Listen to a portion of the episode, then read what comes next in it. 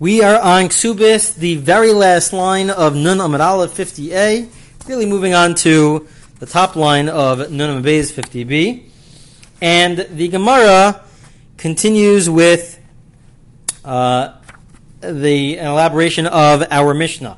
Our Mishnah quoted the position of Rabbi Lazar uh, Ben Azariah. This is going back to uh, a few weeks ago. I'm in Teslam and Aleph.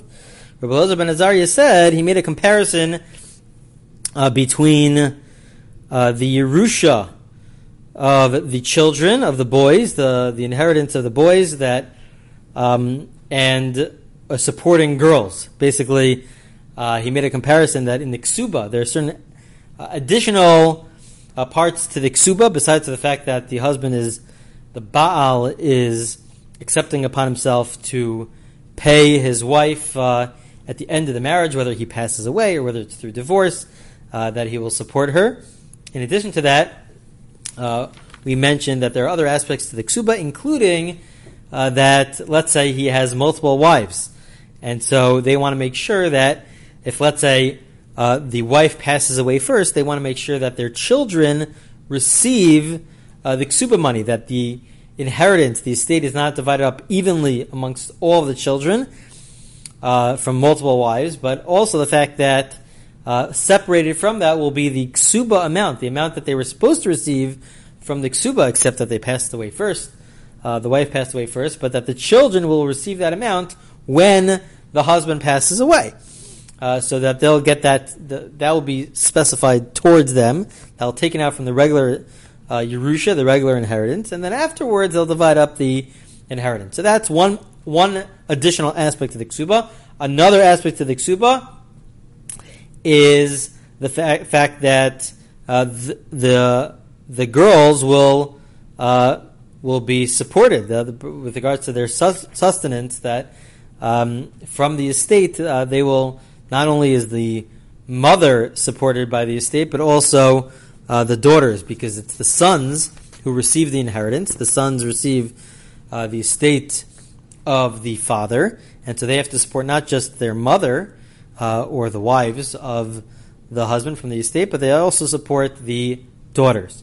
And so in the Mishnah itself, uh, the point was that this, the daughters have to be supported after the death of their father, that they're supported, uh, just like when it comes to the the ksubas ban and dirchan, when it comes to uh, in a situation where uh, the mother passes away first, so then uh, the the sons receive the ksuba amount after the husband after their father passes away. They receive uh, uh, the ksuba amount, the amount that was supposed to be given over to uh, their mother, except for the fact that the mother passed away first. So they receive that, and that's sort of separated from the general estate. That happens after death. So then, so too, when it comes to supporting the daughters uh, and their sustenance, that happens after the death of the father, which led to a whole discussion, uh, for those of you that recall, about, well, how come the father doesn't have to support them uh, their, uh, for their sustenance while he is alive? Is that a requirement? Is that not a requirement? Above the age of six, under the age of six?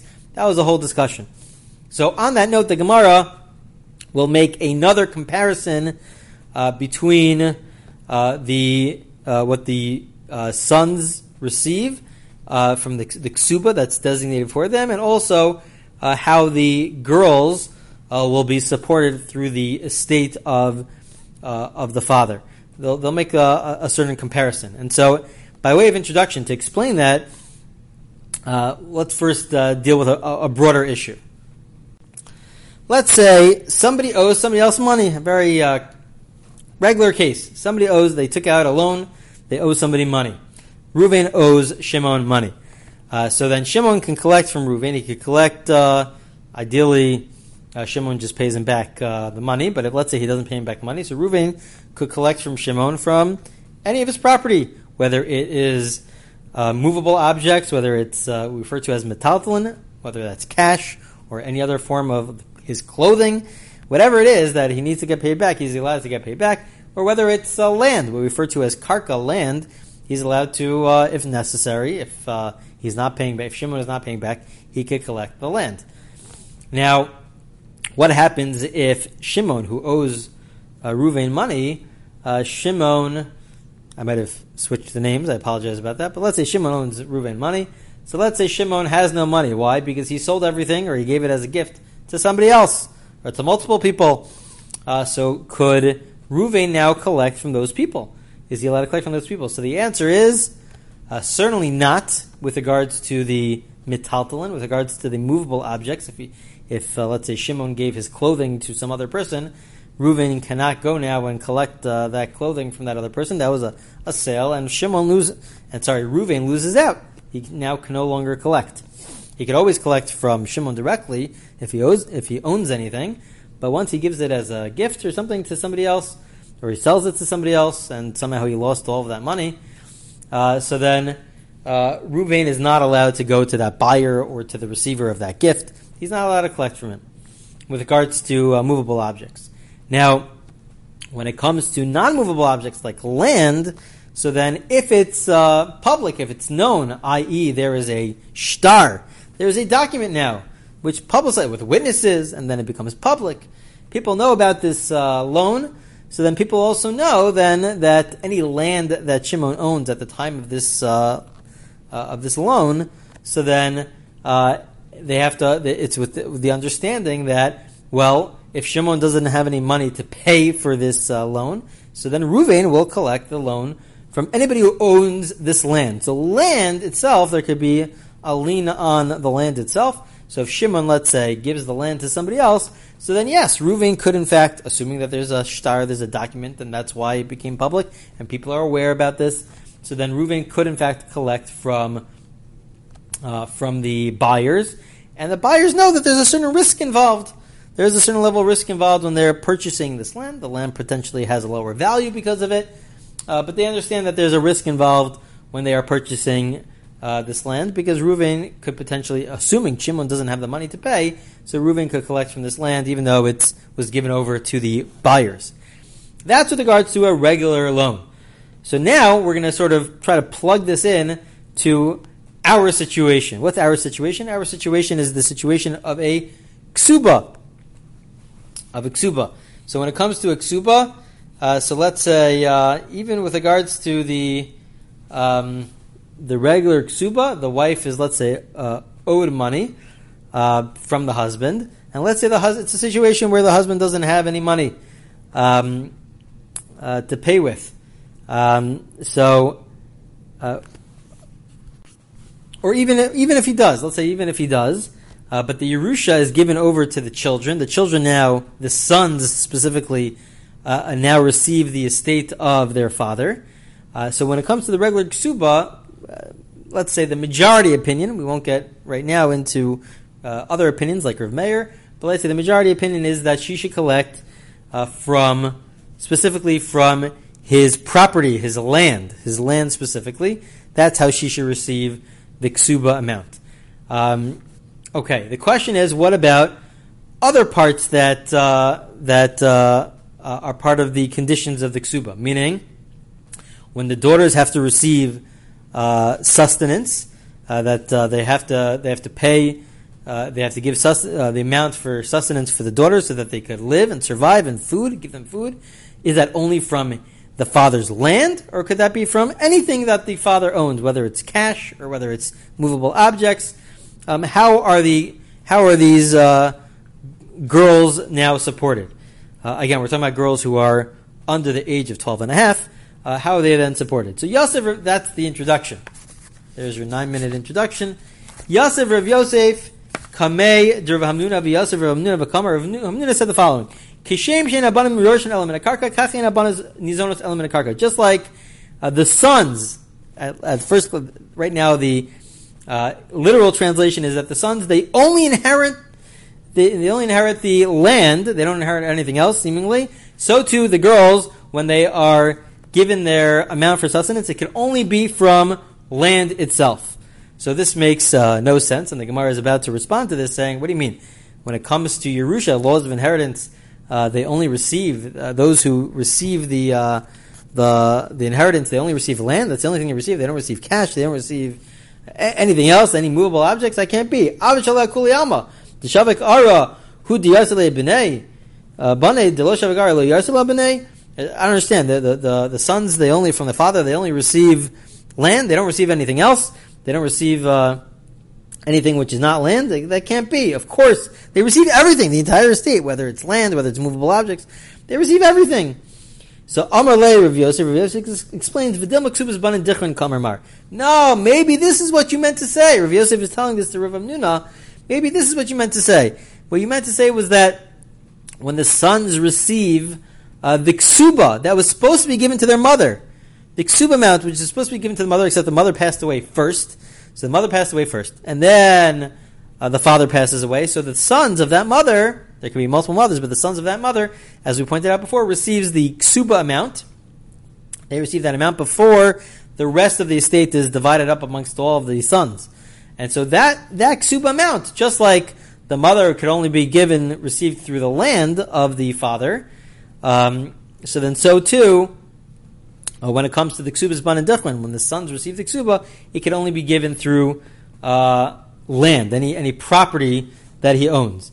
And so Rav, Rav says back, Amarle Mar de Rabba Yada my kamina. Yes, you, Rav Yosef. Everybody else is screaming at me, thinking that they don't receive uh, any movable objects as with regards to inheritance. No, what I meant was specifically with regards to the ksuba amount that the that the sons receive from their mother. So that has to be given to land, and not only that, but also when the girls receive their sustenance, so that has to be through only through the land of, of the father. Uh, they would not receive any of the uh, movable objects. Now, um, based on our introduction, perhaps the reason behind this, the reason why they could only receive uh, their sustenance through the property is because maybe this is how we perceive it. Maybe it's as follows.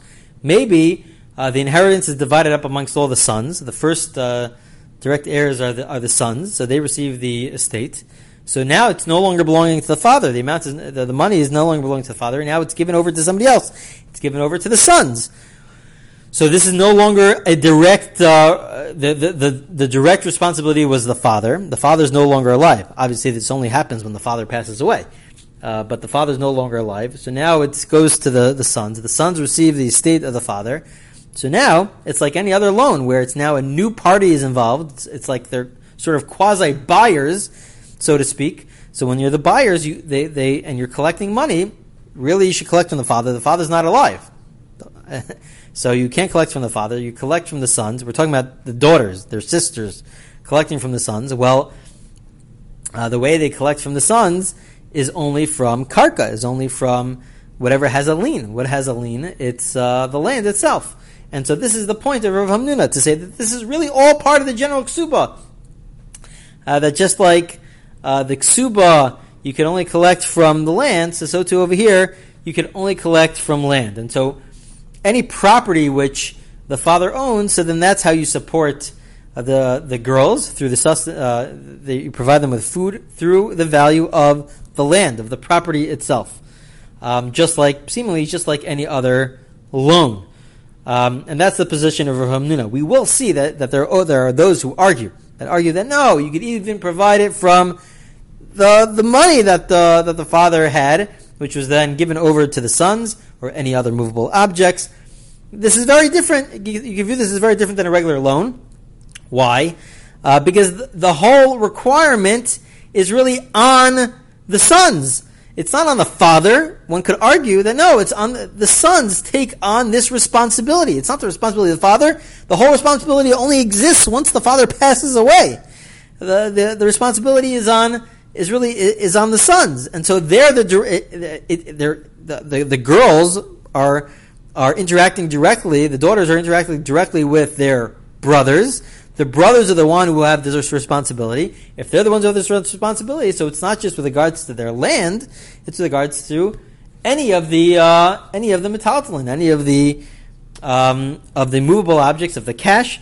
And so that's the that's the opposing opinion. And so for the rest of this amud, uh, we will see this whole back and forth. How are the girls? How do we provide sustenance to uh, to the sisters? Is it with the land, or is it with even the cash and the movable objects that belong to that belong to the father, which now belong to the sons?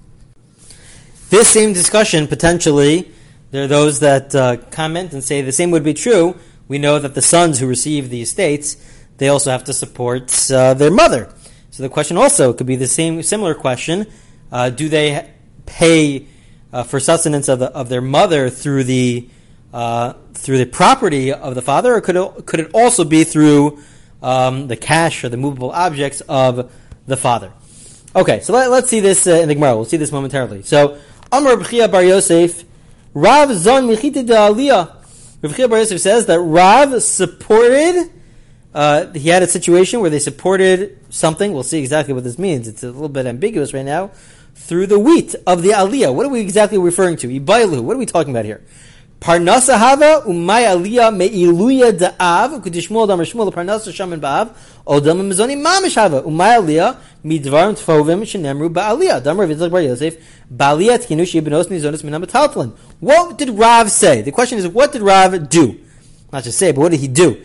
We know he supported uh, the girls of this deceased father it, with regards to some issue through movable objects.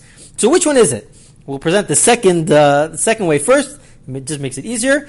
Is it that uh, Rav supported the girls with regards to their sustenance, not just through the property, the, the, the land that belonged to the father, but also through chitim, through uh, the wheat, through movable objects, through the value of movable objects, like the position of Rav Yitzchak Bar Yosef, who says that argues on the position that we just quoted Rav Nuna and says that no, the girls could receive their sustenance not just through the land, but also through the cash, through the cash and the movable objects, through wheat, uh, whatever it is. Um, and, and, that's what Rav did. Or do we say that no, that Rav wouldn't do that? Rav really agrees that with regards to the sustenance, it can only be through land. But what was Rav doing? Uh, the girls also received through the estate uh, whatever the father wanted to. We assume that the father would want to give um, a certain amount from the estate towards their marriage, uh, toward when they get married. Um, and so was, we assume that that's what the father would have wanted, and so therefore we designate a certain amount for their marriage, for the nidunya, for whatever they're bringing into the marriage, and so that could come from movable objects. Uh, Shmuel, that's the position of Shmuel, um, that, that, that, that, we assume that the father wanted this for their, for their daughters, uh, and so we set aside a certain amount uh, for their marriage, and that could come from movable objects, but certainly not with regards to the sustenance, because of Rav Nuna, the sustenance can, can only come through um, through land itself. So what did, what did Rav do? So Gemara wants to answer. Tashma. Let us give us the following answer. Uh, B'nai achva d'Rabbi Chiya bar Ava have a metalton d'Yisami also Shmuel. Uh, so there was a similar case with regards to sustenance, where uh, at least that's what we think at first glance, where uh, the father passed away and they have to give something to the daughters. They went to Shmuel and Shmuel said, "Go support." My love is What do you mean support? Isn't referring to support with uh, with movable objects with regards to their sustenance, just uh, basic uh, food. Shamin ba'av. Uh, no, maybe Shmuel really meant to, to, support with regards to giving the girls set aside a certain amount that they could bring into their marriage, and that could be from movable objects, but he wasn't necessarily referring to the sustenance.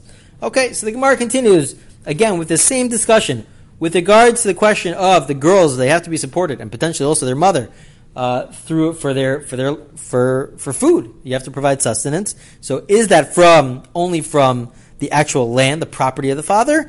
Or could that also be from the cash or let's say the uh, uh, the movable objects food uh, actual food wheat uh, uh, from from the father? So have of the benardai v'don daina denardai b'pumdisa V'agvi Rav Chana bar, bar Bizna. Um, and so there was a story where they they uh, they supported the girls uh, from movable objects. So Amalu Rav Nachman, Rav Nachman got very upset about this. He said, "Zila Hadru." He says, "Return it." He says, "You can't do this. Return it." Otherwise, I'm going to collect from you, from you, the, the rabbis. I'm going to collect it from you. Uh, who I'm going to collect it from from from your property uh, because you can't do such a thing you cannot give them. He argued that you can't give them from uh, from movable objects. Next case, Rabbi Ami,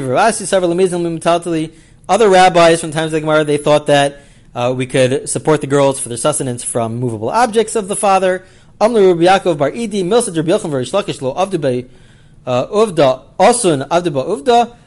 Rabbi uh. Uh, said back, but Rabbi Yochanan and Rish Lakish, these uh, great Amarayim, great rabbis from the times of the Gemara, they would never do such a thing. They would only collect from the land itself. How could you do such a thing? Next case, Rabbi Lazar another rabbi uh, would, would support the girls, the daughters, from uh, the movable objects. Amar Rabbi Shimon ben, ben Yakim. Rabbi Shimon ben Yakim said, bad, said back, Rebbe I know that you're not doing this by the letter of the law. The letter of the law you can only collect from land. You're doing this out of rachamim, out of mercy. But you can't do that. Because people are going to learn from you, and for not just people now, but for all future generations, they're going to think this is the actual law, which is a fascinating idea that um, when rabbis and when poskim, great Torah leaders, they make a certain ruling, even if they're doing it not necessarily out of the letter of the law, but it's out of out of rachamim, out of mercy for these girls, uh, or whatever the situation is. They have to recognize, well, maybe, maybe people will make a mistake and they'll think that th- what I'm saying is actually the law. And it's not really the law. Maybe it's above the letter of the law, but people will get confused and they'll make mistakes, and eventually they'll they'll collect from uh, they'll, they'll, make mistakes in the future. So he's telling him, don't do this because people will will make a mistake in the future. Finally, how does like Midrash Yosef Amalu Havlot mitmari de alboja. They the similar situation. The girls uh, of the deceased father they come to Rav Yosef and he tells them, go collect from the dates which are on the mat. Uh, so Abaye ilu. Uh, so Abaye says back, but this is it's it's uh, it's movable objects. Uh, how could you collect even a, for a loan? We wouldn't collect from movable objects. So you should really only collect from land for the sustenance of the girls. So Amalei dechazir lebudja kamina. What I meant was that it was still attached to the tree. We're talking about dates which are still attached to the tree. Um, but they're almost, they're basically ripe. They're basically ripe, but you can take them off the tree because it's really defined as part of the land. Anything which is still attached to the tree is part of the land. The Gemara says back, moving to the top of Nanala, of Manala 51a, so so kol ome ligzos a very interesting halachic concept that if it's ripe and it's ready to be cut off the tree, it's like it's it's like it's off the tree. Anything which is uh, destined as of now to be to be removed, it's like it's removed. It's like it's removed. It shouldn't be on the tree. It's really ripe already. So therefore, it's really viewed as a movable object. The Gemara says, no, no. Uh, the tree kamina. I mean, it's it's ripe, but it still benefits from the tree. It still gets better by being on the tree, since it gets better by staying on the tree by the nutrients that it's being provided. Uh, so therefore, it's really viewed as karka, as viewed as part of the property itself. But once it no longer benefits by the nutrients of the tree. It's so ripe that it doesn't benefit. It, It really makes it worse. So then you're right. Then uh, uh, then it's viewed as uh, separate from the from the tree, even though it's technically still on the tree. But uh, but we view it halachically as metaltalin, as as as separate. It's separate and as an object, uh, and not as part of the land and the property. But but for for now, the, what we're referring to here is a case where it really did benefit from the tree, even though it was right, ripe but it benefits from the tree, and so therefore it's viewed halachically as part of the land, and it's not viewed as a movable object. Okay, this was uh, the end of, uh, we just did uh, Nun Amud Beis 50b, we completed this uh, Amud and this Daf, um, and we'll continue with uh, this Gemara in next week's class.